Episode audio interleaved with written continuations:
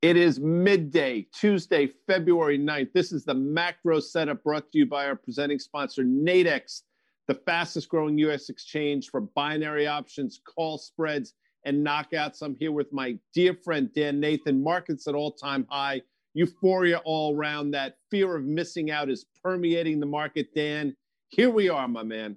Well, we got FOMO, as you said. You got YOLO. Um, what other four-letter words or acronyms might you uh, use to describe what's going on here? Listen, I'll, use... I'll give you one real quick. I, am going to give you. I'm going to give you JOMO, J O M O, and that's the joy of missing out. Because right now, I'm sitting back and watching some of these things, and I'm actually happy that for the most part, I'm I'm I'm safe on the sidelines because some of this stuff is nuts, Dan. But I know you got some thoughts as well.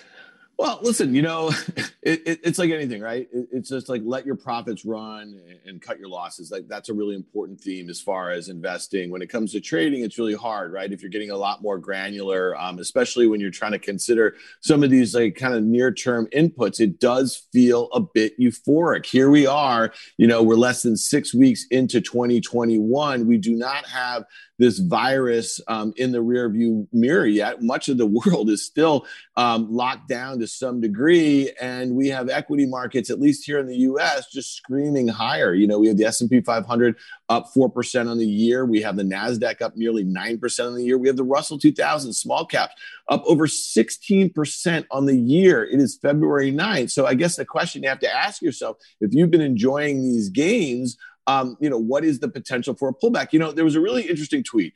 Tom Lee, um, the founder of Fundstrat, a very, very good um, strategist who comes on our show um, a lot, he made this point on Twitter yesterday. I thought was really interesting. He said something like, "The best investors that he knew knows do not."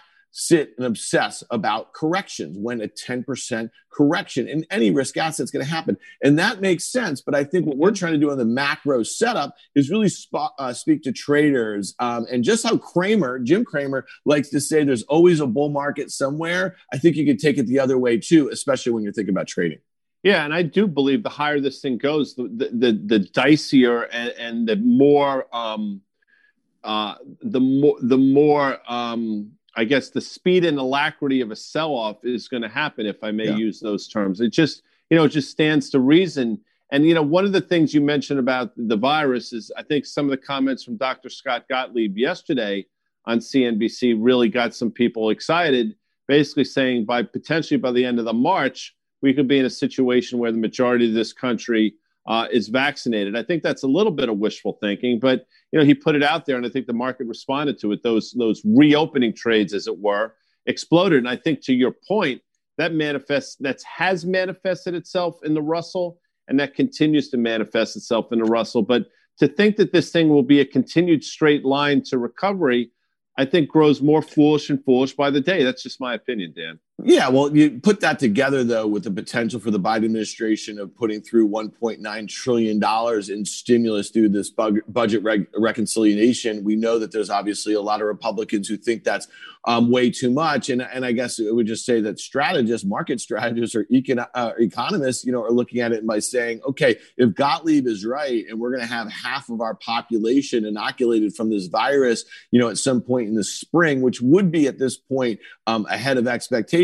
And then we throw in all of this extra stimulus um, at a time where, you know, uh, people are just ready to reopen, whether it be mm-hmm. a consumer, whether it be corporates ready to spend. That could be a really, really toxic setup for risk asset valuations. And that's where we want to go next year because you track a couple metrics on the valuation front um, that are near and dear to your heart. Yeah, and this is this is a great. Uh, what do they call that? An HT, Dan, when they do the H and then the slash. It's called the, hat T. tip on the line. Yeah. So I'm going to give it right on the line. I'm going to give a hat tip to the Northman trader because he's been talking about this seemingly for the last year and a half, and by the second now, this thing continues to grow. And this is basically U.S. stock market cap to GDP, and we're we're flirting with, if I may use that term, 200 percent. In other words the market cap of effectively the S&P 500 is twice that of US GDP and that numerator continues to grow and that denominator despite all the money being thrown around uh, continues to sort of flatline.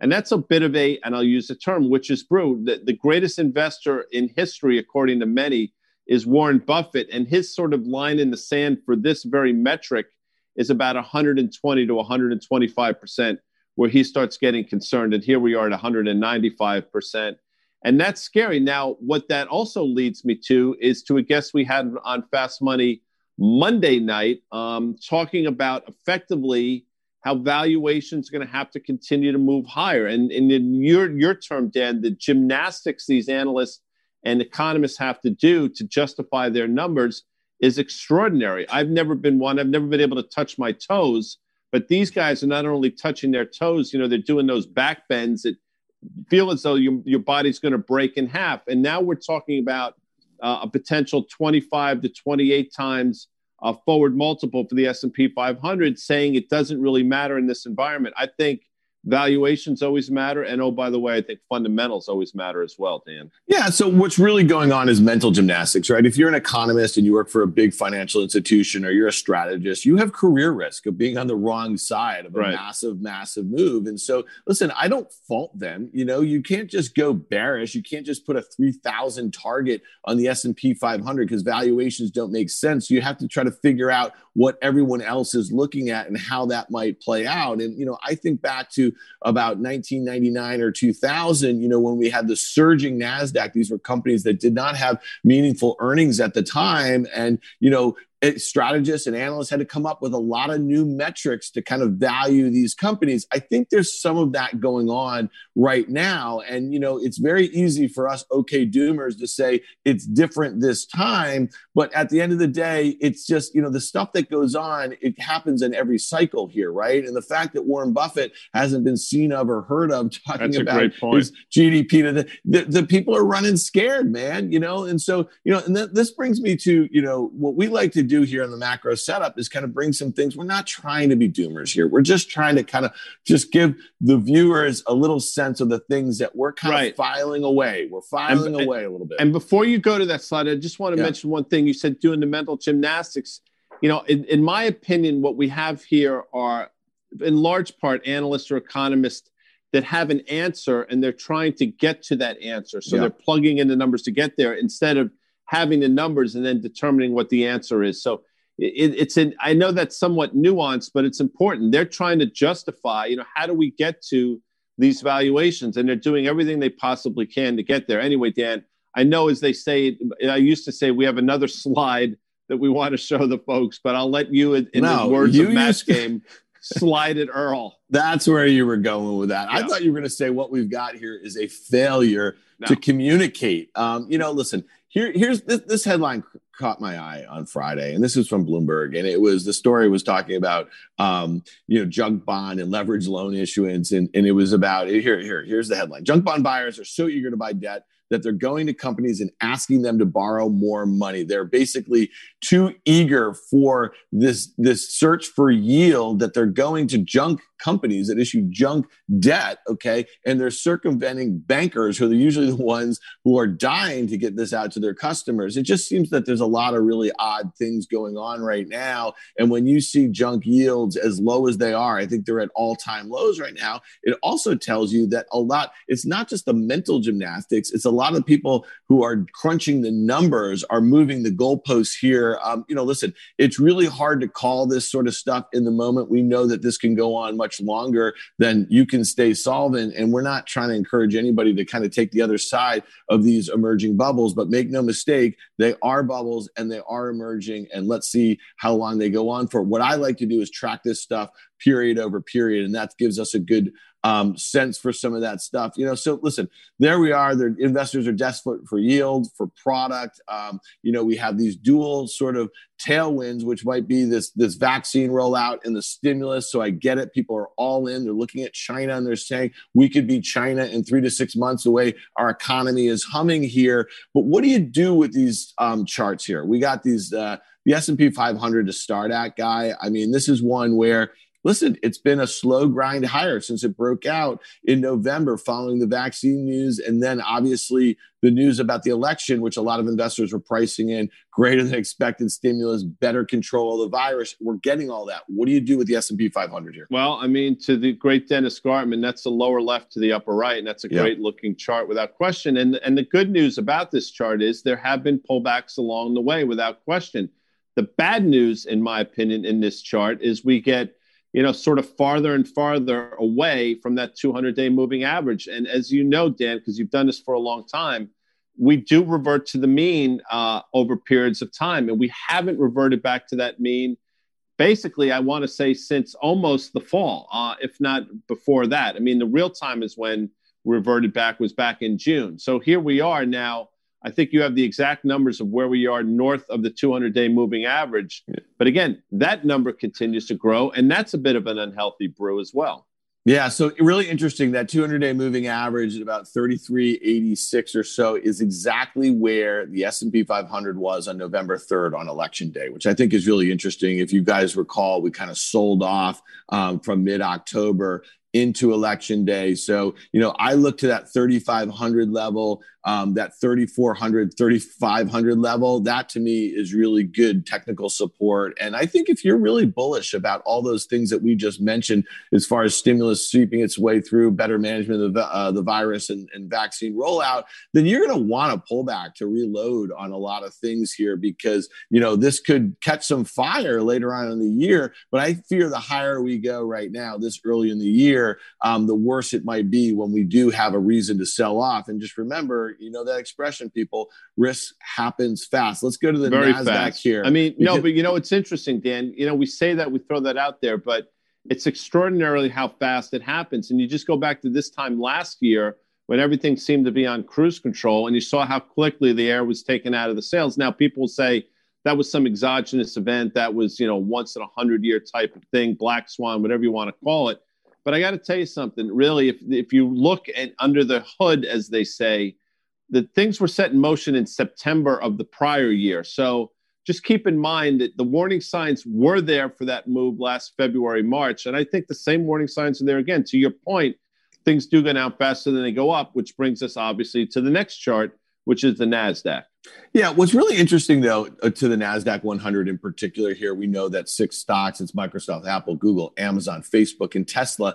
They now make up, I, I think, over $8 trillion in market cap, about 45% of the weight of this NASDAQ 100. And, you know, let's take Tesla out of it. We know the parabolic move that that has had, and we're going to talk about that in a minute. But when you think about Amazon and Apple and Microsoft and the quarters that they just put up, they were amazing, right? And they're still below their all time highs. I know Microsoft briefly made a new one, Apple briefly made a new one before its earnings. Amazon has yet to do so. And then there's, of course, Alphabet, Google which did make a new high and did put up also a great number. But the fact that those stocks are going sideways to me is not particularly bearish longer term by any means. I continue to think that they're going to be the drivers of the NASDAQ for some time to come. But the fact that they have not gone parabolic is probably a pretty decent thing. We're seeing the rally broaden out a little bit. But the problem that I see with the broadening out is it's broadening out to things that are far more speculative than them. So to me, you know, if you have the underperformance like we're seeing right now in the mega cap names, X Tesla, and you were to see a pullback, you're going to see the speculative stuff come down really hard. You're going to see maybe the mega cap stuff not go down as hard, but then you're going to set up for a nice opportunity. Look at that NASDAQ chart, guy. I put that 200 day in there. It's at about 11,315. You see that air pocket um, between that breakout level from that September high and you got a lot of room down to that 200 day moving average. Do you think that we see that um, at least a breach of that level at some point in the next month or two? Absolutely, I, I absolutely do. And we first started doing the macro setup in October, if you recall. You know, we had talked about the potential for the Nasdaq to maybe get towards that 12,400 prior all-time high, but fail. And you know what? It actually did happen. If you go back and look, we did get close.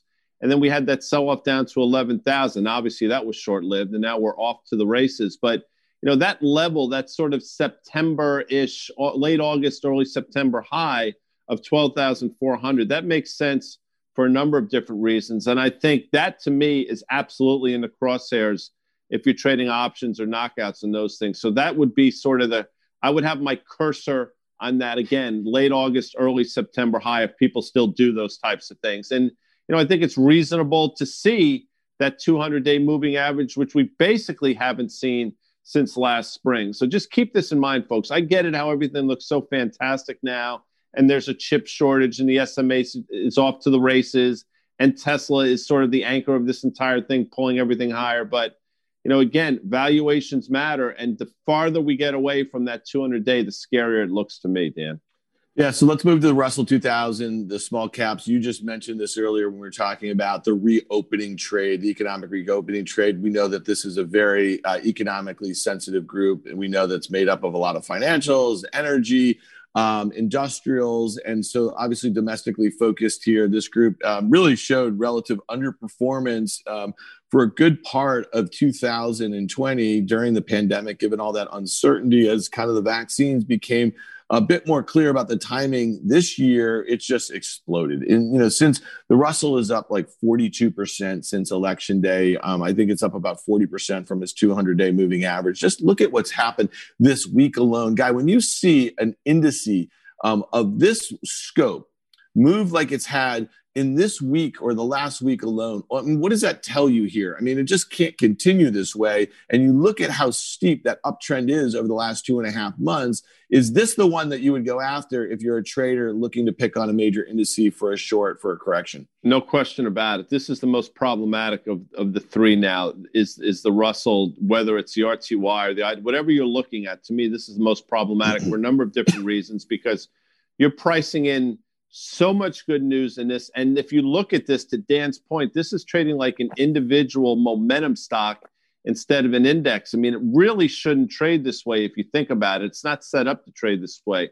And again, the farther we get away from that basically 200 day, which coincides with the prior all time high, the worse and worse, the scarier this gets. And oh, by the way, and we're going to talk about this in a few minutes, this effectively, you don't think there's inflation, folks? Well, guess what? There's inflation, and you just have to look under the hood for the Russell chart or the small cap or the RTY to see it. And we're going to talk about rates as well. Well, those rates cr- creeping higher, I mean, that's basically an overlay of this chart, Dan, and we can discuss that. And a lot of people will say, well, rates going higher is a great sign, improving economy. Yeah, maybe there's some truth in that, but I think there's a lot more to it than just that. So, out of all three charts that we just mentioned, to me, the Russell is the scariest. And that back and fill down to basically that 1640 ish, I think, level makes a lot of sense. And that is light years away now. Yeah, it's really funny when you use the term scary about the Russell. It's all how you look at it, man. About six months ago, or, or, or, probably a little bit less, at one point, Apple's market cap was greater than that of the entire Russell 2000. I think we talked about it on the macro setup. Apple gained a trillion dollars in market cap off of its lows in March. And this was a time where, yeah, you know, the Russell had a rebound um, in April, May, that sort of thing, but was not keeping pace with his mega cap brethren because of the lack of visibility about the economy and the virus, that sort of thing. All right, we got to move to the VIX. You've been, you know, I'm kind of the options guy, you know, all that sort of stuff.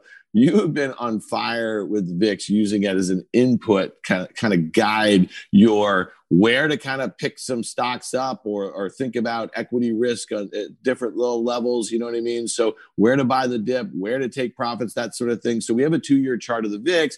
You know, you take out that massive spike in February and March, you see basically declining. You see lower highs, okay, when it does spike, but you're also seeing massive support at that breakout level from February, um, just below current levels here. What's your take here? What is the VIX telling you at 21 right now? Well, 21's been that support level, and your line basically tells the story. And we've said for a while, every time the VIX gets down to these levels, it's been a short term uh, opportunity to look for a sell off in the broader market. Now, th- that's been true. The problem is those sell offs have lasted about a day and you just go back to a couple Fridays ago, and we talked about this on the macro setup last week when the VIX basically went in a three or four hour period of time from 21 and a half. I think it actually printed 40 or just short, short of 40. And obviously, that was the levels we saw back in June.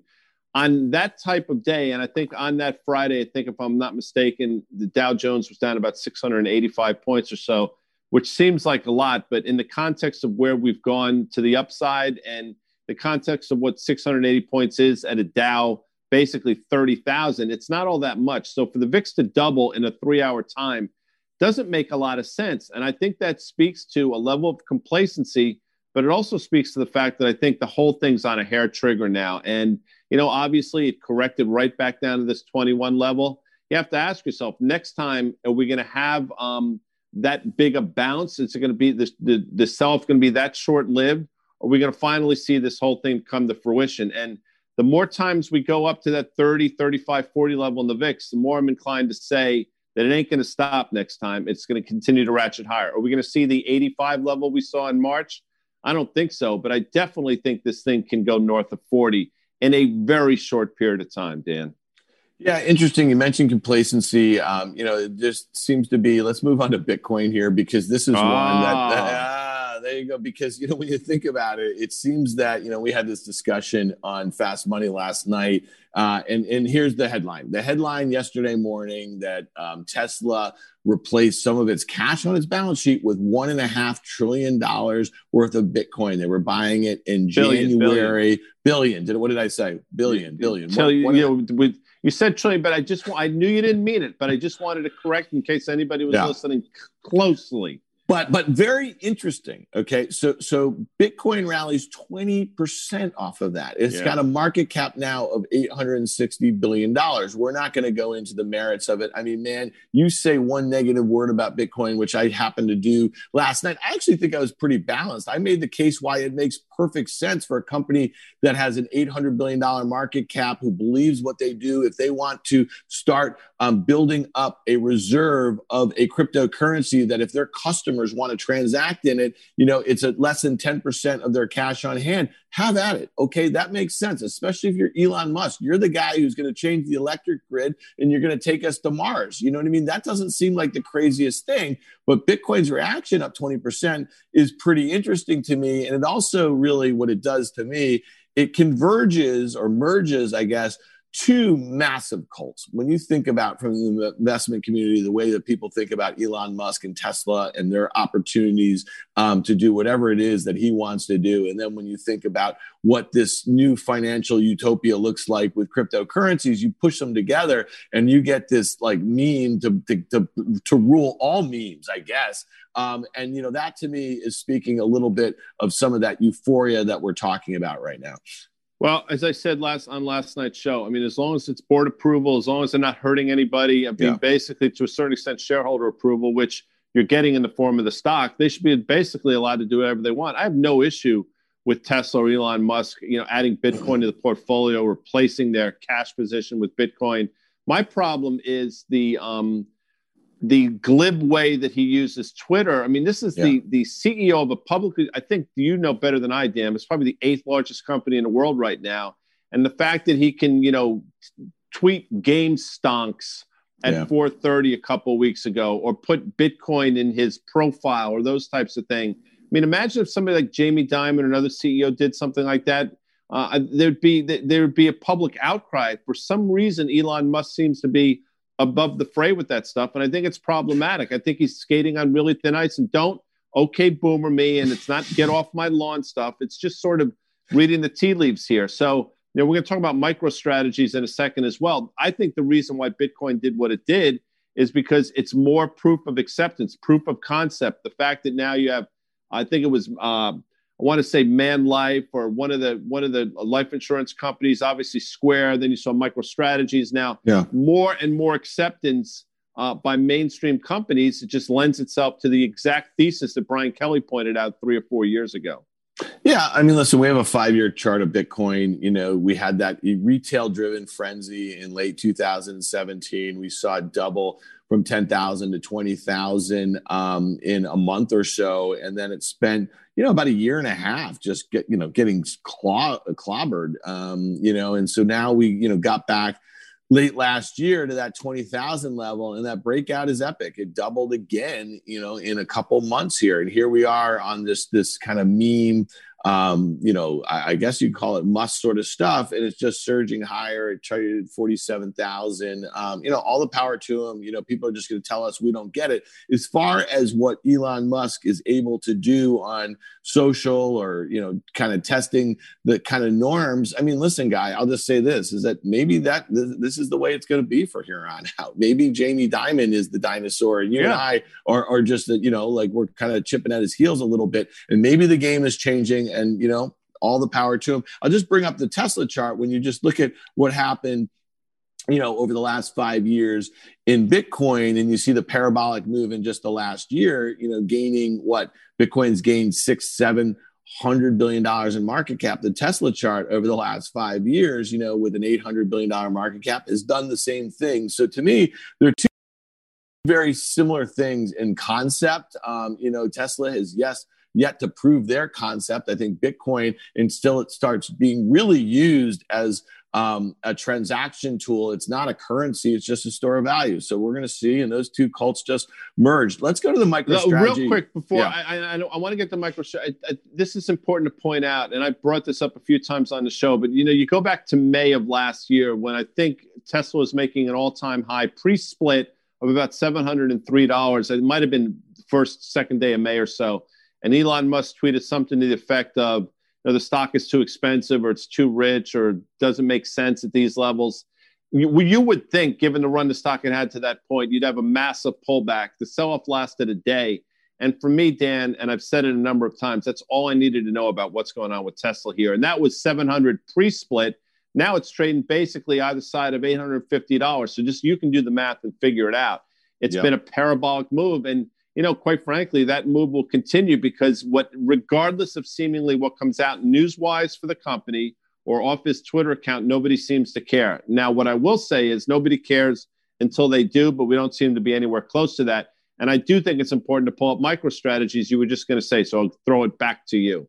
Well, yeah, you interviewed the CEO of this company, um, I think, on Power Lunch a couple weeks ago. Michael Saylor, yep. Yeah, mm-hmm. Michael Saylor, and you know he's obviously caught a lot of attention for two twofold. They, they started by he's a huge Bitcoin evangelist. All the power to him. You know, he's obviously making a fortune doing it, and he put it on their corporate um, balance sheet. The company now has a twelve billion dollar market cap. I think it traded as low. I don't know uh, what was the low. It was ninety dollars um, a year ago on March nineteenth, two thousand and twenty and here it is at 1220 12 billion dollar market cap and that all has to do with the fact that they've been buying bitcoin they did yeah. a secondary offering and they bought bitcoin and i just want to really you know you can look at that chart you can make your own decisions about that this is not um, a proxy anymore about the company, its management, its products, its services, its earnings power. This is about Bitcoin. So just again, you know, careful what you um, you know what you think you're investing yeah. in. And you know i'll just look at this this next slide really quickly. Just looking at the sales of this company over the last five years. In 2016 they had 512 million dollars in sales. In 2019 they had 486 last year 480 they've been declining steady but declining. And this is an environment where you know tech, high tech, software, these things have been going ballistic, right? We, because it's really people willing to pay for growth. So this thing was nowhere. If you look at that net income, I mean, they barely are profitable on those um, sales. So, you know, is it gimmicky? Maybe. You know, this guy, Saylor, um, did a presentation, I think, and he put it online about how corporate treasuries can start buying Bitcoin the way they did. I mean, for him, this seems to be, and we had a guest, and I'll let you speak to what Vincent Daniels said. So he's one of the big short guys. We do a podcast called All on the Tape with Danny Moses. He was one of the guys featured in the big shorts, and we had his ex partners on on the tape um, last week. And Vincent Daniel from Queens said something like, I know some old school street Ponzi schemes. He said that Bitcoin might be the most well orchestrated Ponzi scheme of our lifetimes. And he didn't say that by saying it's a fraud but you know like speak to what that means in a way. I mean this is something that the concept is not proven but a lot of people are into it and it takes more people to be into it for it to continue to work and it may work right? It's not yeah. like madoff where there was nothing you know what i mean? There was no thought process other than fraud. Is that what's going on with microstrategy right to, i mean it well first of all it appears to be right? And i'm not suggesting listen microstrategies if you go back to that prior chart just real quick you'll see okay. for basically five or six years, this was a company in terms of the stock that was doing nothing, moving sideways on a broader market that was exploding. Oh, by the way, you know, they should have been in a growth area where there was no growth. And then obviously they, I don't want to say stumbled upon because I think that's, that's, I don't think that's fair, but, you know, they made this decision obviously to do a secondary offering, use the proceeds to buy Bitcoin. Well, Bitcoin might have doubled over that time. I'm not sure exactly where they purchased it. It doesn't really matter, but the stock has obviously gone from 200 and change up to 1200. So the exponential move in the stock is suggesting something else. So let me tell you something. If you do have a negative view in Bitcoin, or if you just think it's going to do this back and fill as quickly as this MicroStrategy has gone higher, you know, it stands to reason you're going to see a similar move to the downside. I'm not suggesting you do anything, but just keep that in mind.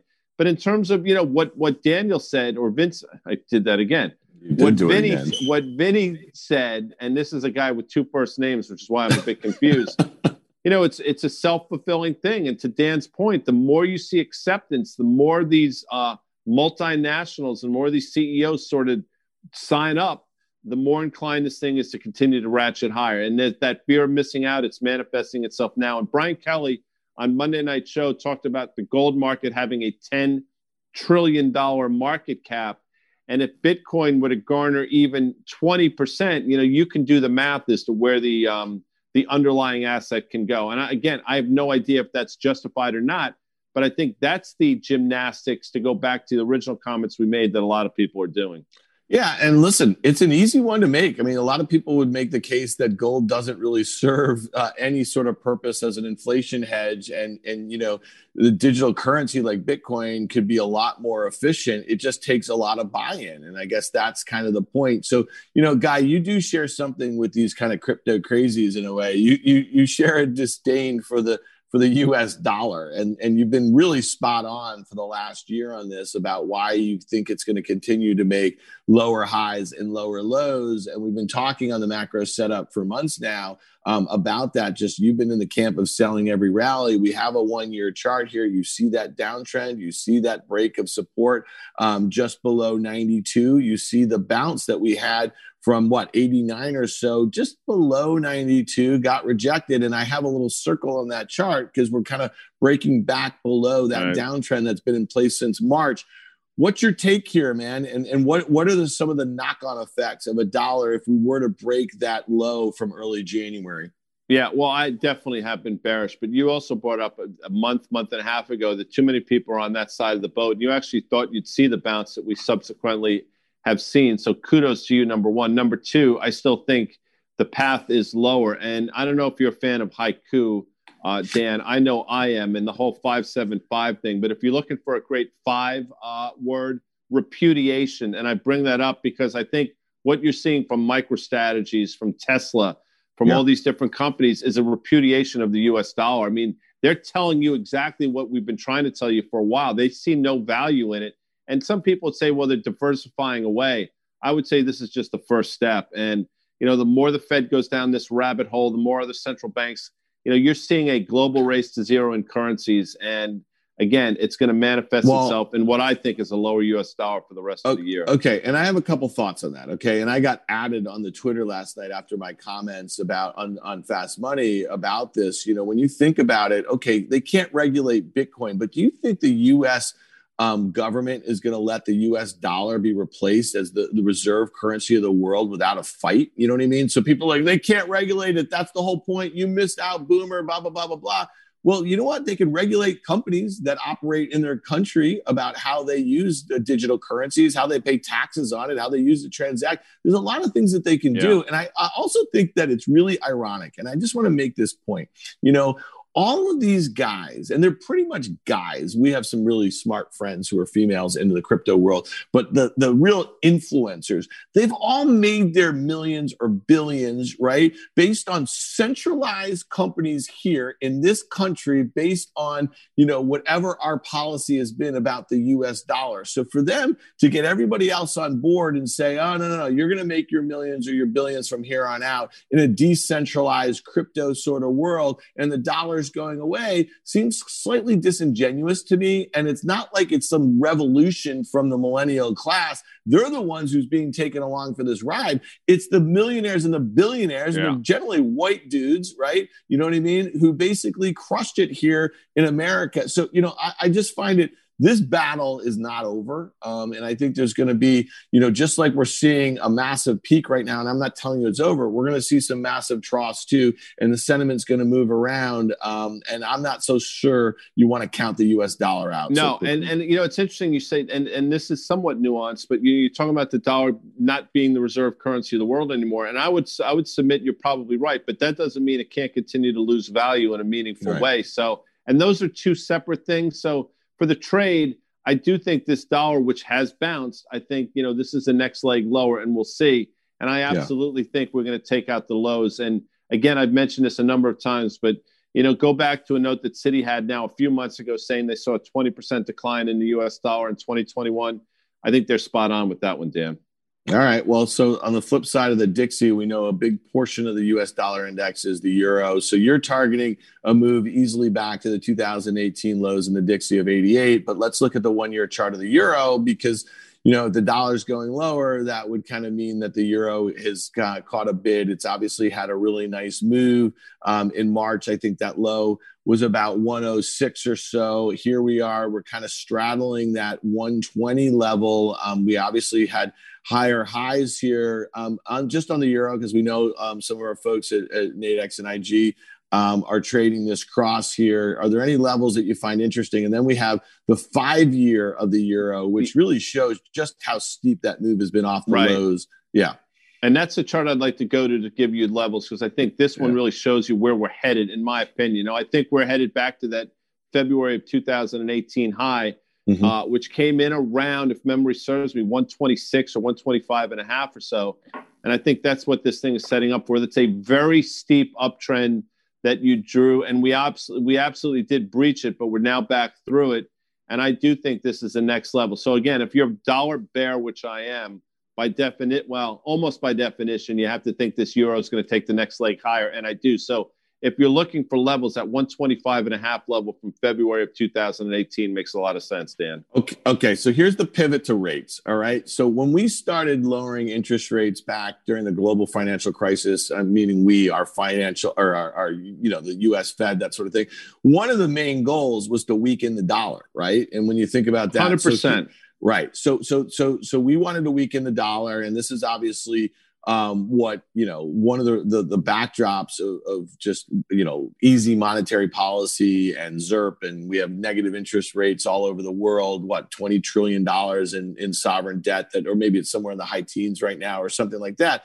But when you look at our our ten year U.S. Treasury yield, and we got as high as one nineteen yesterday or so. I have a one year chart here. You've been calling for higher rates. I know that you think that that's the one thing that could really set um, equity investors kind of in panic mode if we were to see a rise too quickly. What is the one year chart of the 10 year US Treasury yield telling you? And then we got to go to my 10 year chart because this is where I think the interplay for the markets versus rates versus the dollar is really going to come in over the next you know year or so well the chart tells me of a series of higher lows and higher highs obviously yeah. the chart also tells me that this the 10 year interest rate in the us should be one of the most liquid um, securities or at whatever you want to call it in the world, and we have more than doubled since August. Now you say, ah, it's not a big deal. Which you shouldn't have this kind of bond volatility, in my opinion, for a developed market, effectively for the United States.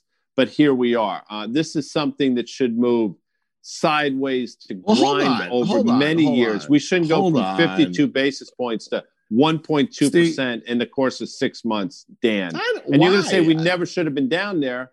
But well, you know, that's true. But we did get down there. I, I look at the move, guy. Look, just look at this one year chart again. Okay, so we saw what happened in February and March. You know, the Fed was quick to take action when they saw the pandemic hitting our shores, and they started lowering interest rates. So you saw that precipitous drop in the 10 year US Treasury yield. They took Fed funds basically to zero.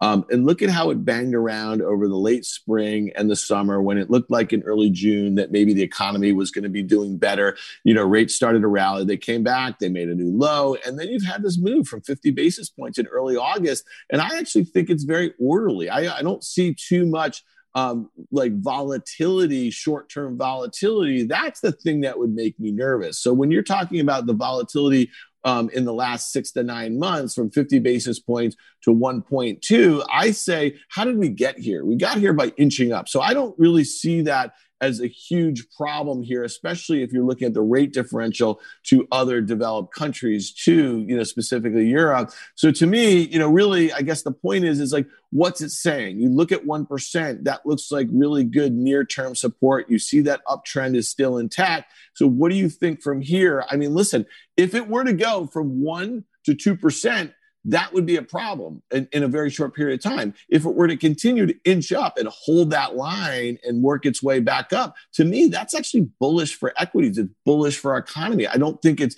that. I just don't want to see it happen too quickly. No, no it's interesting. Now, now, it's interesting what you said. If we were to go to one to two percent in a short period of time, basically doubling, you know, that's problematic. And what I'm submitting to you is we've actually we have doubled, in my opinion, in a short period of time. So that's equally problematic for me. But that I think that's the fascinating thing. That's what makes markets. And we yep. definitely have a different opinion on this. But I think to show the 10 year chart, I think this might give us a little bit of a better picture in terms of you know where we could go and what it means if we get there and then trade through there. And obviously, you drew the lines. And going back to 2012, that one and a half percent has been support effectively a number of times. It was support until it broke it, and now we're not close yet. I understand, but if we were to sort of trend up to that one and a half, see what happens when we get there. Now, logic dictates that if we do get there, we're going to fail and trade lower. That would be the, you know, logic dictates.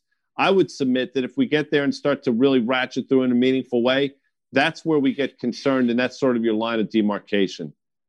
Whoa, that's some like serious rhetoric right there. Line of line demarcation. Of demarcation. All right, well, that's, see, that's not a hike. It's only six syllables. So you know, it's really funny. I got added last night. I actually think I had very balanced commentary about what Tesla did with Bitcoin. And then, like, later on, a little bit about what I thought the convergence of the two. People were like, You're not a coiner. You're a boomer. You're this, you're that, or whatever. Dude, I own some coins. I've been making money too. Okay. But you know what? Here's the thing I am having a hard time figuring out how to make money in stocks right now. Um, it just seems to be just to kind of come full circle a little bit, guy, about what we started out talking about. I think that just we have um, high levels of complacency. We have mental gymnastics going around, people trying to justify their targets, whether they be individual names or markets, that sort of thing. Um, I am worried about a rate move happening too quickly. We do have that chart right there, the 10 year US Treasury chart. To me, if you look at that 2012 low near 1.4, 1.5 in the 10 years, 16, uh, 2016, the same level, 2019, where it bounced, same level.